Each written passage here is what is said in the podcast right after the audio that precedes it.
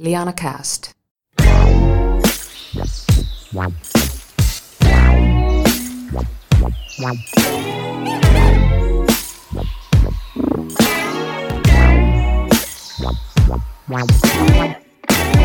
No yksi osa tämmöistä moraali-ilmastoa ja ehkä tämmöistä voisi sanoa jonkunlaista niin kuin sosiaalisen median ää, yleisön ja käyttäjien tämmöistä vallan tai tämmöisenä niin kuin moraalin vahtikoirana olemista, niin on törmännyt myös tämmöiseen keskusteluun tuolla Link, LinkedInissä, että, että kun, kun tapahtuu joku tämmöinen iso kriisi, nyt vaikka Ukrainan kaltainen kriisi, niin tämän myötä on herännyt keskustelua, että pitäisi jotenkin kaikki olemassa oleva ää, somemainonta ja muukin markkinointi ja viestintä kääntääkin yhtäkkiä suunnitelmien ää, niin kuin täysin toiseen suuntaan kuin suunnitelmat, että viestitään vaan siihen, että, että mitä mieltä me ollaan tästä ja me tuetaan Ukrainaa.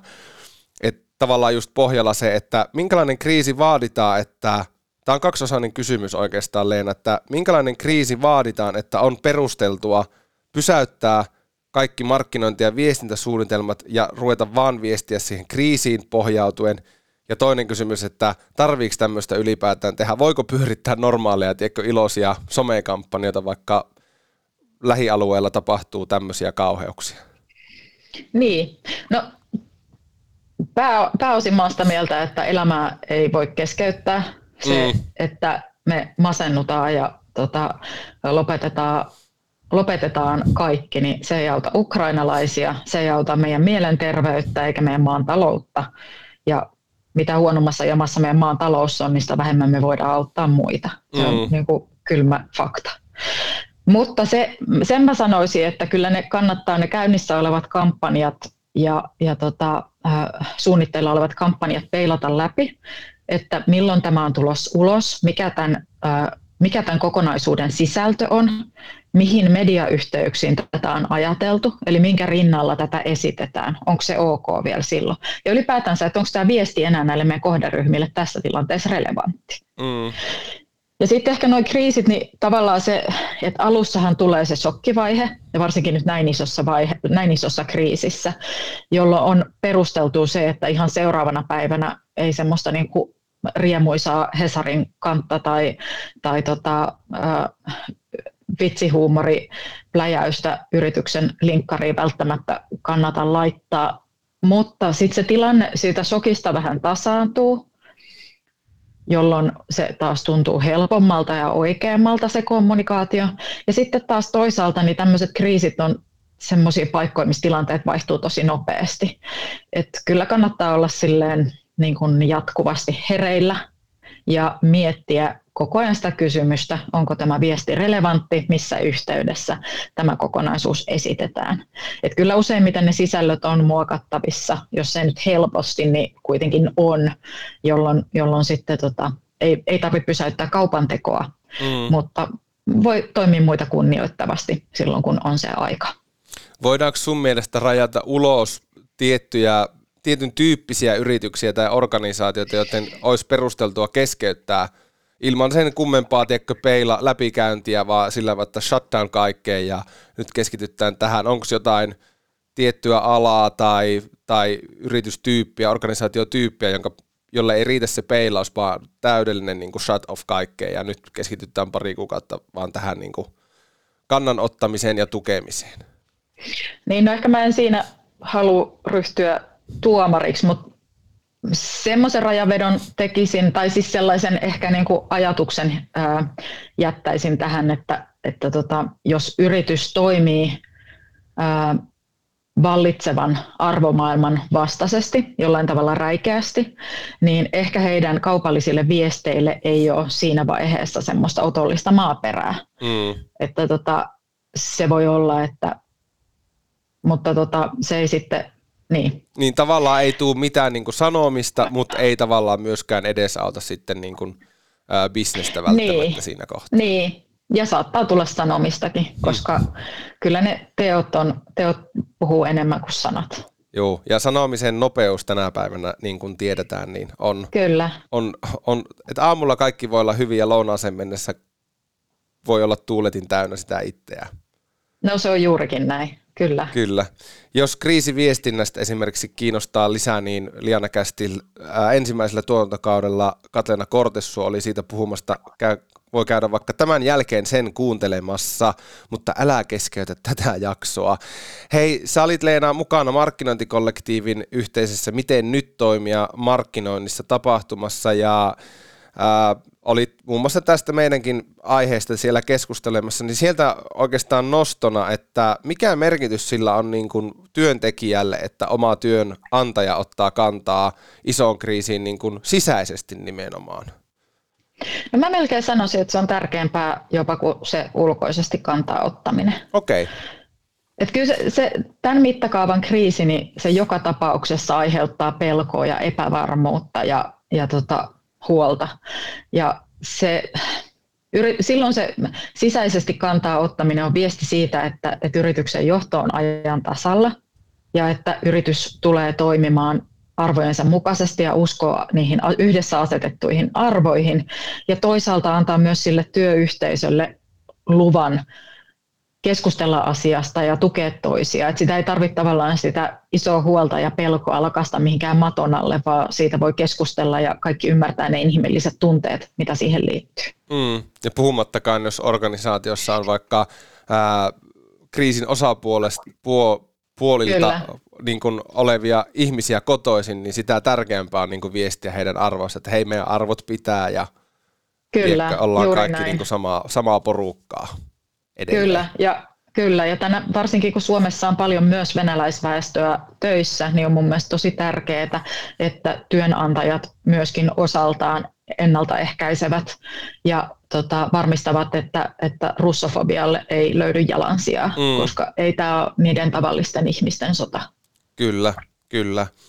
Mitäs riskejä siinä sitten piilee? Sanoit tuossa, että sisäisesti kannanottaminen on jopa merkityksellisempää kuin julkinen kannanotto, niin mitäs riskejä sitten piilee siinä, että työnantaja onkin hiljaa ja työntekijät on vähän sille, että eikö mitään tuu ulostuloja?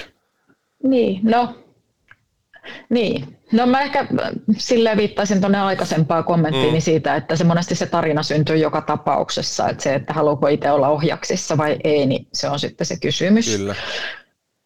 Toki sitten se, että, että tota, monesti ää, työyhteisö ei välttämättä vaadi sanoja, vaan tekoja. Et meillä on paljon asiakkaita, joista mä tiedän ja mitä ollaan itsekin tehty, että ollaan tehty ää, töitä Ukrainan, ukrainalaisten auttamiseksi, mutta siitä ei ole välttämättä kerrottu ulospäin. Mutta ihmiset itse sitten tietävät esimerkiksi meidän asiakasorganisaatioissakin, että, että tota, yritys on hyvän puolella. Kyllä. Hei, tuossa tota, kun tämä Ukrainan sota syttyi, niin mitä sä ammattilaisena Leena ajattelit, että mi, minkälainen, minkälaiset odotukset sulla oli viestintää kohtaan? Osasitko odottaa niin kuin erilaisia kannanottoja missä määrin, että nyt alkaa muuten tulemaan? No ehkä siinä tuota, alussa, alussa lähinnä olin huolissani siitä, että, että minkälainen, minkälainen tilanne tästä on tulossa, että kuinka paljon inhimillistä kärsimystä ja Totta tästä kai. on tulossa. Ja tota, mä luulen, että se sama tunne on ollut aika lailla kaikilla muillakin se, se, mikä mun mielestä on, mun pitää sanoa, että, että kaikki se, lähes kaikki se kommunikaatio, mitä yritykset on tämän, tämän tilanteen ympärillä tehnyt, niin on osoittanut mun mielestä aika puhtaasti sellaista inhimillisyyttä ja sellaista solidaari, niin kuin aitoa solidaarisuutta. Et se, on, se täytyy sanoa, että se on, sen yhtenä, yhteneväisyys on jopa yllättynyt yllättänyt mm. mut. Niin, tavallaan jos yleisesti arvioi niin just suomalaisten brändien kannanottoa liittyen sotaan ja ukrainalaisten hätään, niin ilmeisen puhtaat paperit ja niin kuin peukku nousee sieltä päin. No, kyllä. Kyllä mun mielestä siellä on hirveän moni yritys toiminut aivan puhtaasti omien arvojensa puolesta ja ö, harjoittanut sellaista, sellaista tota, nopeata, selkeäsanasta viestintää ja tekoja, mitä tämmöisessä tilanteessa tarvitaan. Mm. Yllättikö sinua joku kannanotto erityisesti tai onnistuko joku niin kuin jopa ne ei voi sanoa ylittämään odotukset, kun eihän nyt tämmöiseen tilanteeseen nyt luonnollisestikaan ehdi mitään odotuksia rakentaa vuositolkulla, mutta oliko tavallaan joku, joka niin kuin nousi erityisesti sun silmään, jos haluat ihan vilpitöntä niin kuin komplimenttia jakaa johonkin suuntiin? Mm. No, kyllä varmasti monikin. Yhtenä esimerkkinä, yhtenä esimerkkinä semmoisesta hyvästä viestinnästä ja reagoinnista, niin Fatser, joka kävi kauhean suoraa keskustelua julkisuuteen päin siitä, että, että mitä he on tekemässä Venäjän liiketoimintojen kanssa. He teki sen päätöksen vetäytymisestä aika nopeasti, vaikka ilman muuta se on heille kolaus. Ja tota, se ylipäätänsä se koko tekeminen ja sanottaminen oli mun mielestä kauhean suoraselkästä ja avointa. Se oli tota, yksi esimerkki hyvästä työstä. Kyllä, joo, siinähän oli pitkään just tätä, että äh, tavallaan kuluttajat pitkään oli, ja on varmaan edelleen niin kuin tavallaan vahti, että no, että kai tämäkin, hekin nyt lähtevät pois Venäjältä mm. ja kai hekin nyt lähtevät. Sitten se tavallaan ei tullutkaan sitä ilmoitusta ensimmäiseen viikkoon, niin ruvettiin jo vähän kyseleen somessa, Kyllä. että no, mitäs, mitäs teillä, että miksi te ette ole vielä ilmoittanut, että lähdette pois, että tavallaan niin kuin, siinäkin taas ää, sosiaalisen median vallan vahtikoirat heräsi kyllä. kyllä nopeasti. Onko se sun mielestä ihan niin kuin hyvä, hyvä tapa käydä sitä keskustelua, että vähän syyllistetään jopa? No se riippuu ehkä ton, ton tyyppisissä asioissa, missä, missä tota, on pelko siitä, että joku toimii vastoin niitä yhteiskunnan normeja ja sääntöjä, niin, niin kyllä se on hyvä, että on tämmöisiä uuden ajan vallan vahtikoiria. Tässä tapauksessa niin mä uskon, että äh, se ei, päätös ei ollut tästä sosiaalisen median paineesta kiinni, vaan mm. ihan perustu yrityksen arvoihin, mikä on oikea tapa se tehdä. Mutta ehkä semmoinen, niin siinä, on, siinä on myös semmoinen hieno ero, että ootko sä oikeuden puolustaja vai ootko sä, inkvisi, ootko sä tekemässä julkista inkvisitiota.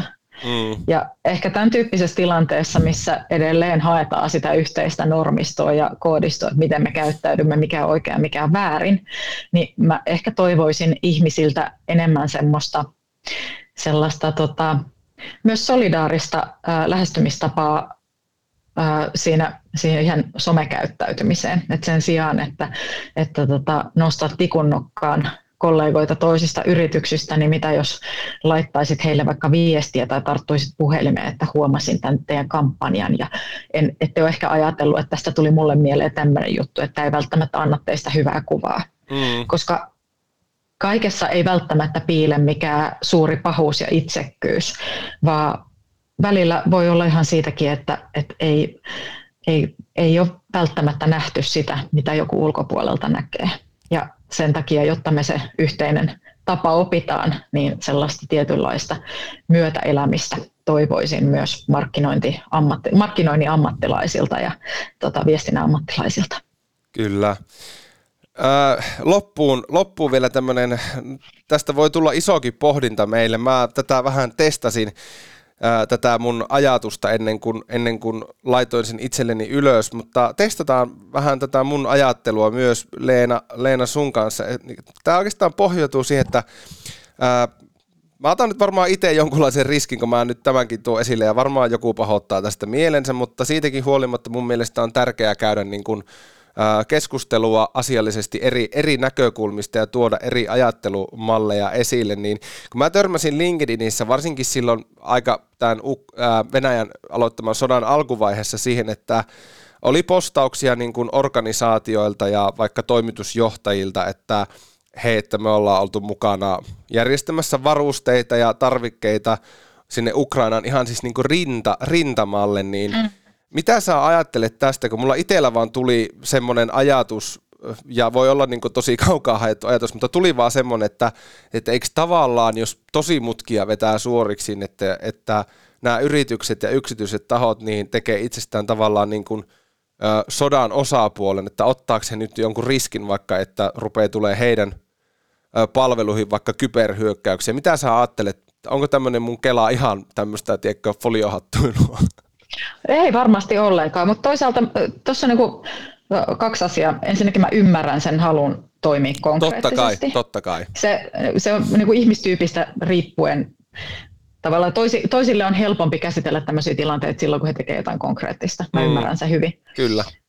Mutta sitten tuohon toiseen kysymykseen, mitä esitit, että tekeekö se heistä konfliktiosapuolia, niin kyllä mä näen, että me ollaan jo sen konfliktiosapuoli. Et jos, jos miettii tavallaan sitä, ää, niin sitä määrää kyberhyökkäyksiä, mitä jo nyt Suomeen tehdään tällä hetkellä, ja vaikka just meidän poliittista ilmastoa, joka on muuttunut ihan täysin turvallisuuspolitiikan osalta, niin kyllä me tavalla tai toiselta ollaan jo siinä konfliktissa mukana.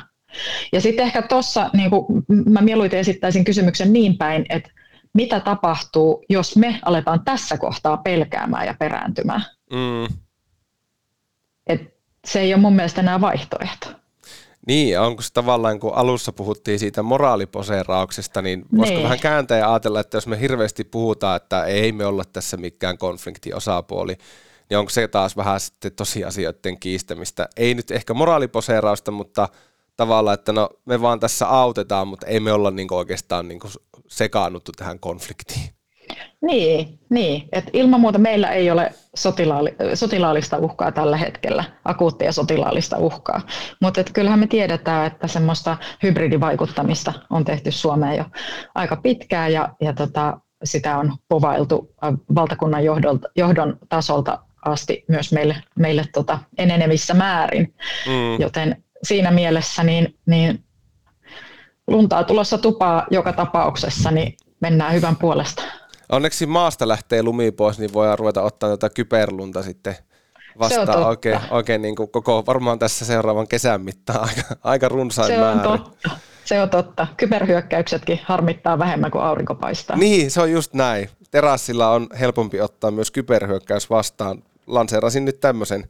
Tainan tästä paidan ja laittaa myyntiin. Näin se on. Se on tota, sinne Oulu, Oulun Amarillolle sitten. Joo. Semmoinen. Kyllä. Mutta hyvä, saatiin tähän loppuun vähän tämmöinen, tota, aina on hyvä loppuun vähän keventää tunnelmaa, koska, koska isoja teemoja käytiin Leena Komulasen kanssa tänään läpi. Ää, hei, suuri kiitos, kun, kun tulit vieraksi. Tämä oli erittäin, erittäin mielenkiintoinen jakso itselleni tehdä ja toivottavasti myös sulle hyvää kuuntelijaa, mielenkiintoista kuunneltavaa. Tota, pitäisikö tämä päättää sillä lailla nyt, kun ollaan pikkusen kuitenkin sivuttu politiikkaa, että klassinen pääministeri haastelutunnin jatkuisi. Miten päivä jatkuu tästä? Päivä jatkuu tota, normaalisti työnteon merkeissä, kainalot hyvällä tavalla hiessä ja, ja, tota, ää, ja niin. Itselläni jatkuu on, lounasta on, kohti. No sekin on ihan hyvä. Se on tota, tämä toimitusjohtajan työhän on siitä, siitä tota parasta, että, että vaikka kuinka päivänsä suunnittelee, niin mikä ei kuitenkaan mene silleen, kuin on suunnitellut. Niin avoimin mielin ja avosylin otan tämän päivän vastaan ja, ja tota, eteenpäin. Hei, kiitos Leena vierailusta. Kiitos sulle kutsusta. Tämä oli kiinnostavaa keskustelua ja, ja tota, ää, pääs ajattelemaan näitäkin asioita taas syvällisemmin. Se on juuri näin.